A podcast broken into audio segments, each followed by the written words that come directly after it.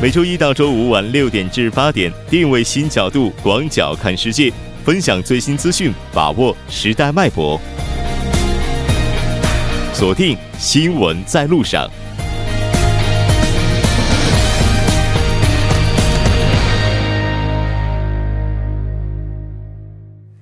好的，欢迎回来，这里是正在为您直播的 TBS EFM 新闻在路上。那在第二部节目开始之前，先来为您播报一则公告：TBS EFM 将在十一月二十二号星期三晚上七点半。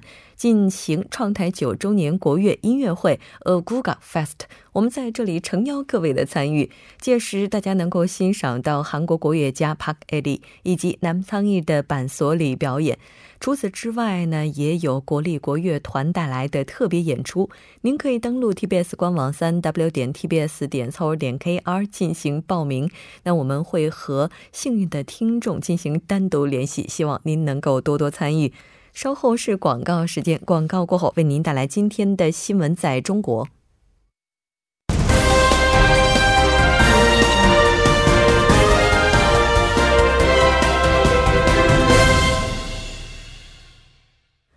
新闻在中国，带您快速了解当天主要的中国资讯。接下来马上连线本台特邀记者王静秋，静秋你好，主播好，听众朋友们好。那非常高兴跟静秋一起来了解今天中国方面的主要资讯。我们先来看一下今天的第一条消息。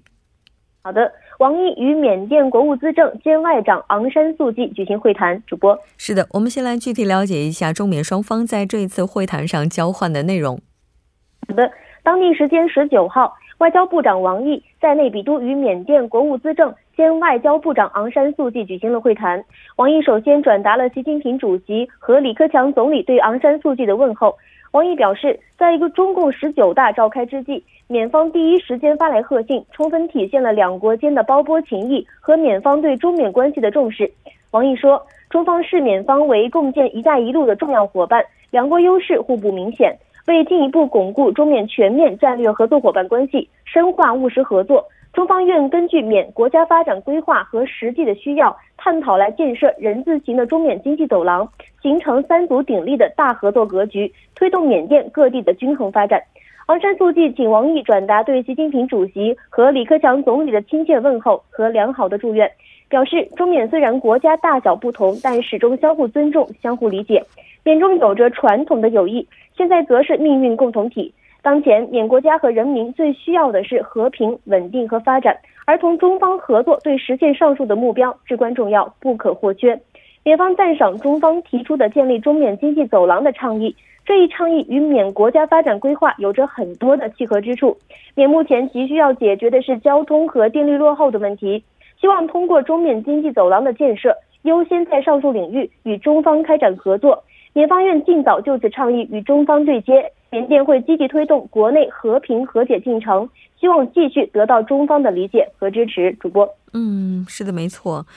那其实，在这次会谈当中，双方也是就若开邦问题交换了意见。我们来看一下。是的，关于若开邦的问题呢，王毅表示，这一问题有着复杂的背景，只能通过缅孟双方友好的协商来妥善解决。国际社会应为此营造必要的条件和良好的环境。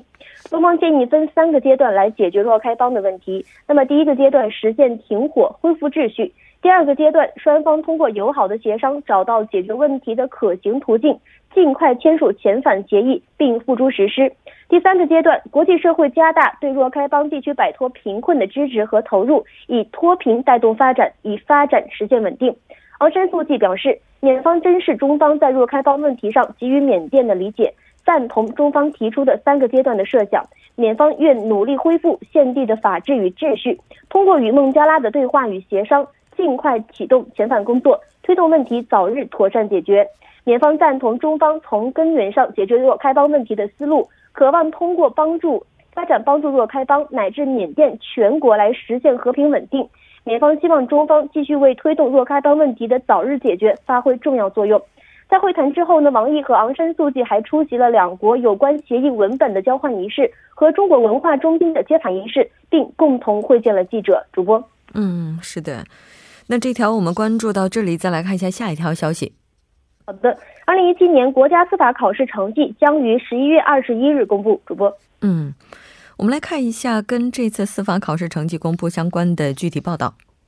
的记者十九号呢，从司法部获悉，二零一七年国家司法考试成绩是将于十一月二十一日公布，也就是明天。那全国合格的分数线为三百六十分。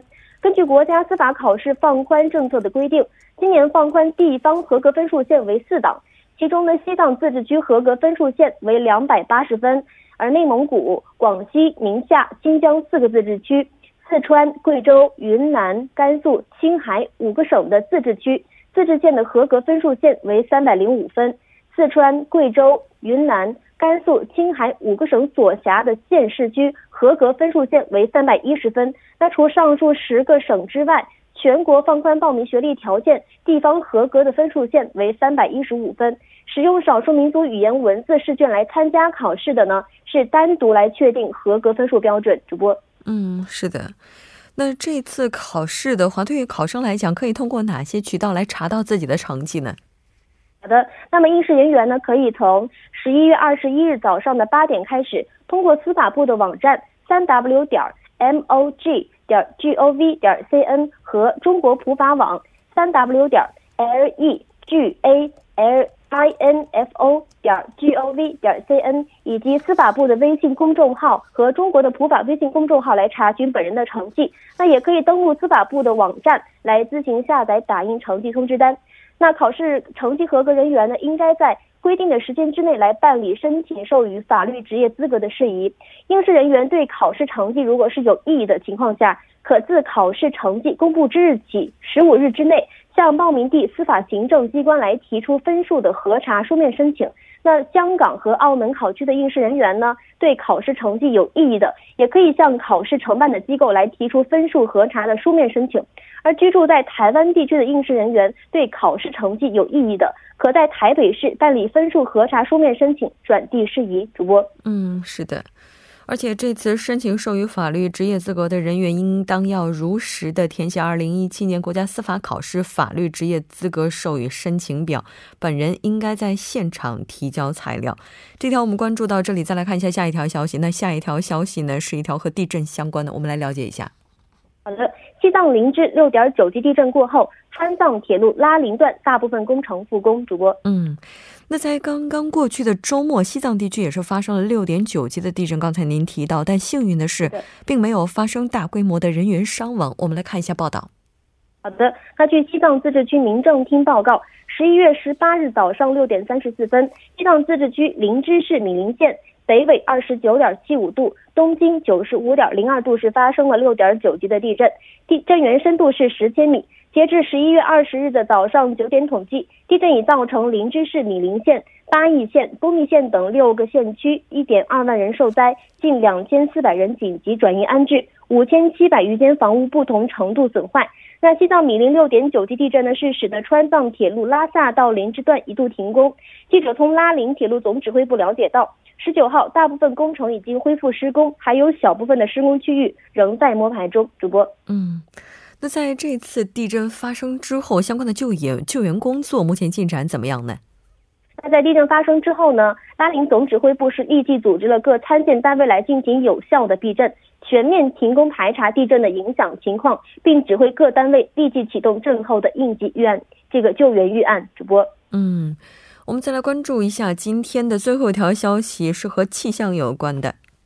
的，来自于中央气象台，冷空气暂歇，北方开启回温模式。那随着上一轮冷空气的影响接近尾声，今天起北方多地开启回温的模式，其中东北气温回升比较明显。那相比之下呢，南方仍然是气温回升较慢。今明两天，西南地区东部以及长江中下游的大部地区最低气温也只有个位数。主播，嗯，是的，并且今后五天的话，中国东北、华北等地的气温波动也是比较大的。好的，非常感谢今天静秋带来的这期连线，我们下期节目再见。主播再见，听众朋友们再见。好的，稍后为您带来我们今天的走进世界。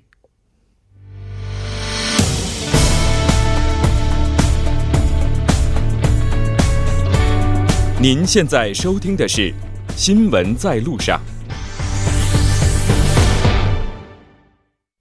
好的，欢迎回来，走进世界，为您介绍主要国际资讯，带您了解全球最新动态。接下来马上连线本台特邀记者齐明明，齐记者你好。主播你好，非常高兴跟您一起来了解今天国际方面的主要资讯。第一条消息，我们来关关注一条和津巴布韦有关的报道。好的，那第一条消息呢是津巴布韦执政党昨天举行了紧急会议，解除穆加贝的第一书记兼党主席职务。稍后又发出了最后的通牒，要求穆加贝二十日中午，也就是今天之前辞去总统的职务，否则将启动弹劾程序。那下午的最新消息呢？穆加贝同意了有条件辞职，并且已经开始起草信件。嗯，是的，我们来看一下，从举行会议到最后决定的做出这个过程到底是怎样的。好的，那在当地时间十九日下午呢，津巴布韦执政党津巴布韦非洲民族联盟爱国阵线中央执行委员会举行了紧急的会议，讨论关于穆加贝去留的问题。据称，会场呢还不断的传出了掌声和歌声。那金民盟中央执行委员会在会上最后决定解除穆加贝的第一书记兼党主席职务。那副主席姆南加古瓦被任命为金民盟临时第一书记兼党主席。主播，嗯。那穆加贝的夫人格雷斯以及其他的伙伴们，据说这次也是遭到了部分的处决。我们来看一下。那会议中表示，穆加贝的夫人格雷斯和他的亲密伙伴们利用穆加贝年老，从而滥用权力，掠夺国家的资源，因此决定解除格雷斯金民盟妇女联合会书记的职务，同时也取消多位部长的党员资格。他们被认为是金民盟党内派系 G 四零的骨干成员，也是格雷斯的支持者。那现在呢？最新的消息也表示，军方呢将，呃，军方的将领们已已经同意了穆加贝的很多的条件，包括完全赦免他和他的妻子，并保留其私人的权利等等。嗯，应该说从整体上来看，这次处罚的幅度还是非常大的。我们也来看一下各界媒体以及专家们是怎么看待这次事件的。是的，那么美国媒体呢就表示，新官员其实并没有透露一些会谈的细节，但在军方看上去是支持穆加贝自愿请辞的，为维持他在政治转转型中的这个合法合法的地位。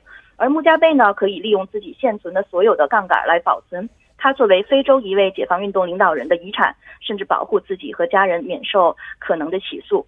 那德国媒体呢就表示，这是一场不流血的政变。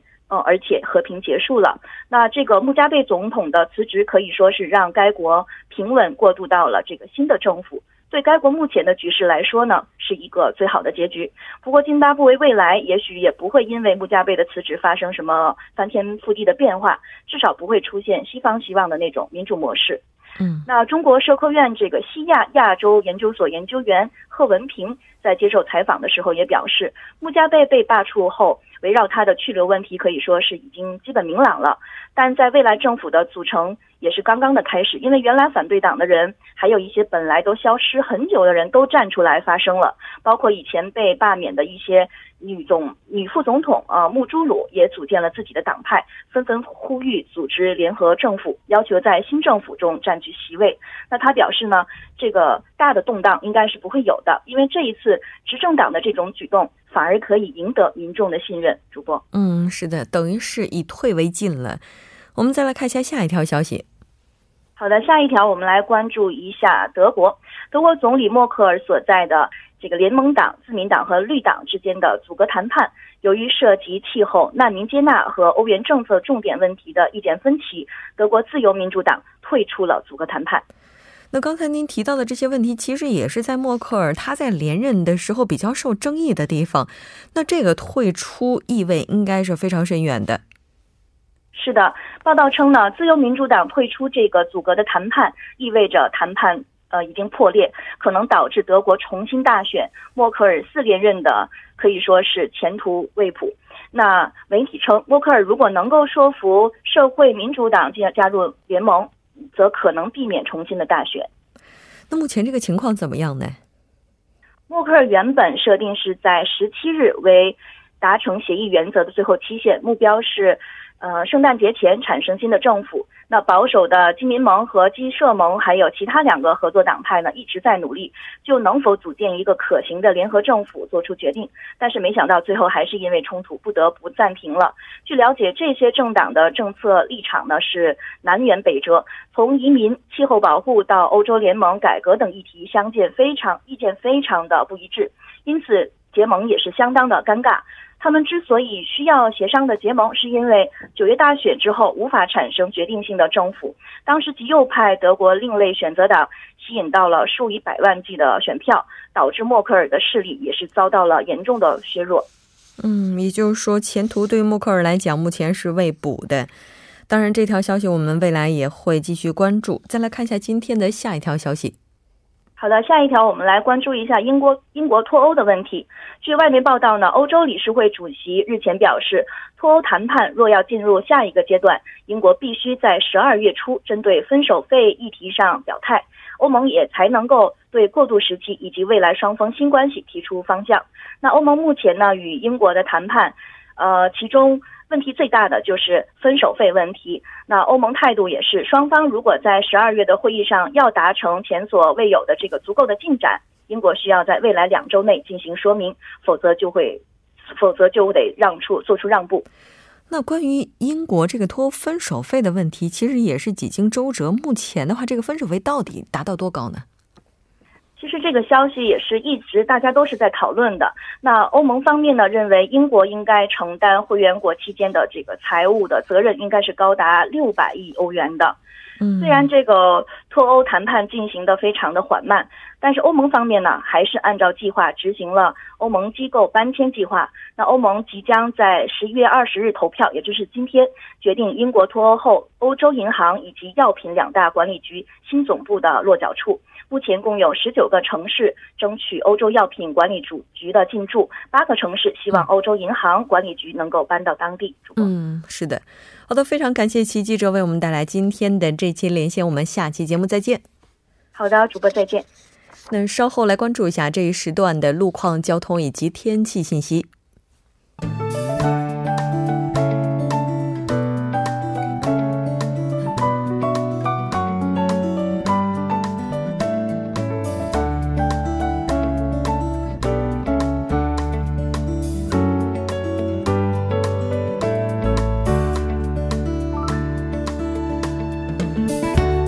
晚间六点四十八分，依然是由程琛为大家带来这一时段的路况及天气信息。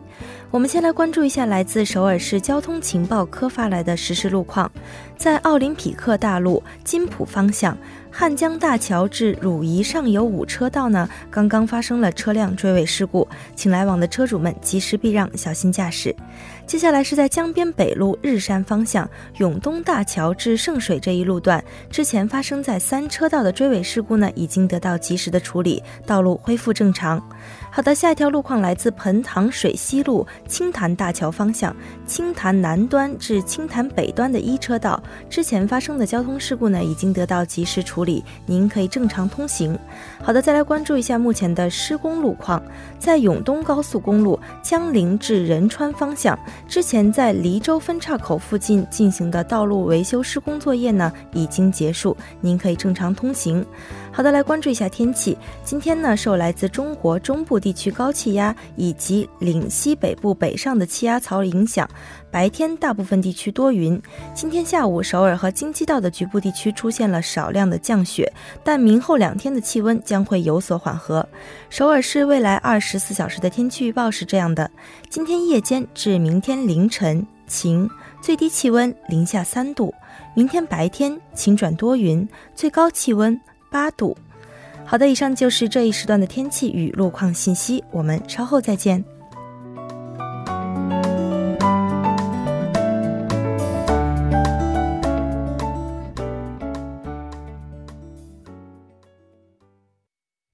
好的，欢迎回来，聚焦热门字符，解读新闻背后。接下来马上请出栏目嘉宾尹月，尹月你好，你好，主播，很高兴跟您一起来了解今天的新闻字符。这个其实提到新闻字符，然后我今天看到，就您准备的是低生育率陷阱。低生育率它不是一个既成事实吗？怎么变成陷阱啊？这是一个说法，是一个这个奥地利的人口学家沃尔夫冈，他是针对现在很多的国家生育率在降到更替水平之下呢，还会继续下滑，提出的一个人口学的一个假说。也就像刚才主播说的，既然生育率低已经是个现实，那么这个现实呢可能会持续继续的恶化下去。那么这种情况呢，它恶化到一定一个点，它可能很难再复原了。对，针对这样的一个假说提出的这种说法叫做低生育率的这样的一个陷阱。那么这个假说认为呢，生育率一旦下降到这个临界水平之后呢，受人口啊、社会啊、经济、政治等各个方面的因素的作用，生育率呢会持续继续走低。那么这样的趋势呢，就可以说是很难逆转了，容易形成一个低生育的这样的一个陷阱，相当于你掉进去了就很难再爬上来一样。那么研究发现呢，一个国家或地区的生育率一旦低于一点五这样的一个临界水平呢，再想把这个生育率提到这个一点六呢，是非常非常困难的了。啊，这不是个假说，是真的。啊、就是说这种情况是真的，但是这个人所谓的假说，就是说一旦这样的现象发生以后，就很难再度爬上来，所以管这个叫做一个陷阱。那么目前来看，比如说像韩国也好像日本也好，可能目前都是在经历这种在井里，对，在井里，但是怎么样爬出来，就是看各个国家的政策怎么样去这个促进各个国家一个生育率了。但如果他的这个假说成立的话，也就意味着你是爬不出来的。所以就说很难比较爬出来，他并没有说完全不能，他说比较难，因为受到各种各样因素的这样的一个、呃限制。是他提的这个数字是嗯一点五，但其实目前韩国的生育率是要低于这个数字的。是的，而且不仅是这个低于这个数字，而且是已经持续了很长的一段时间。还不少。对，在过去的十六年里面，这个合计的出生率呢是不超过一点三名，那么处于超低出生率的一个持续的阶段。我们看一下，韩国不是经常愿意跟 O E O E C D 国进行比较嘛？那 O E C D 的平均数是一点六八，那么也是在这个 O E C D 的三十四个国家中处于三十三位，属于倒第二。那么世界二百二十四个国家中呢，更是处于二百二十位，相当于一个垫底的这样的一个级别。那当然，我们也知道，这么多年呢，韩国也是出台各种各样的政策，希望这个能够提高出生率。然而，去年一六年的这个合计出生率呢，仅为一点一七名，比这个一一五年，就是它前一年呢，还要低上零点零六九名。我们可以看到，政府的各项政策推广下来，这个改善的效果呢，并不是很明显。哦，我还看到有一个数据说，嗯中国在二零一七年，就是这个啊，这是二零一四年的，就是当时也是发布了一个数据，中国的生育率也是大概在一点一几。嗯，是的，在那个之后，中国不是放开这种二胎政策嘛？我觉得目前这个数字的话，应该是有所上升的。嗯，稍微回一点，这可能也就是我们害怕它是的，是的一，直持续这样一个数字爬不回来了。对。那今天尹月为我们选这个字符的原因是什么呢？是这样的，是因为今天韩国的统计厅和统计的开发院，它发布了是有关低出生率的一个最新的分析统计结果。那么这一结果呢，是通过这个生育周期的一些主要的特特征进行了分析，并且包括了按照这个婚姻世代，这是一个学说名啊，说是表示初婚家庭所处时期的生育和养育等一系列的内容呢，进行了一定的分析。通过这个调查报告呢，我们看到现在韩国一对夫妇，他一辈子一个生平愿意养育孩子的数呢，不会超过两名。也就是说，连现在的人口水平这么下去的话，是很难去维系下去的。此外呢，又是。呃，接下来是通过了对一零年和一五一五年这五年期间的一个结婚夫妇进行调查，那么其中有百分之八点二的夫妇呢表示干脆不会要孩子，这也更加导致了韩国陷入的这个陷阱呢，很可能意味着真的很难再爬出来了。那我们也看一下，今天这个韩国统计厅发布了这个结果，是吧？对，就是从这个结果，咱们还能看出来哪些社会问题呢？对，我们来看一下刚刚提到的那个八点二嘛，它不仅仅是一个低出生率的问题呢，而且是表示了现在夫妻之间呢不愿意要孩子的这样的趋势呢是在增加。刚才说到的八点二其实是创造了历史的最高值，而且呢分析呢表示呢这种趋趋势呢会持续一段时间。那么反过来，这个韩国传统，比如说有三名孩子以上的家庭呢，是从七十年代的百分之五十点六骤降到这个一零一五年间的百分之零点九。可以说，它这个下降的一个数字还是蛮惊人的。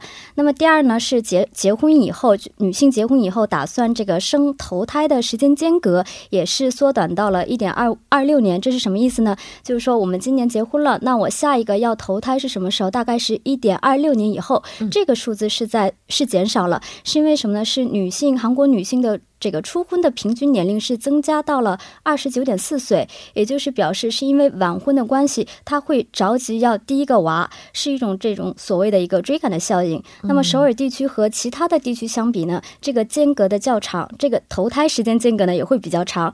那么这些情况呢，也是可以反映出就是我们的居住费用，包括生活费用的高低呢，会直接影响女性一个生育的意愿以及生育孩子的这样的一个个数。那么第三份呢，也是表明了孩子的女孩子的年龄越小，那么女性的就业的比例会越低。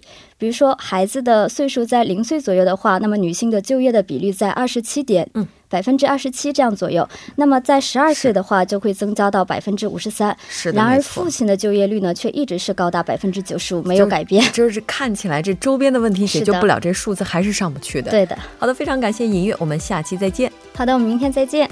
整点过后再回来。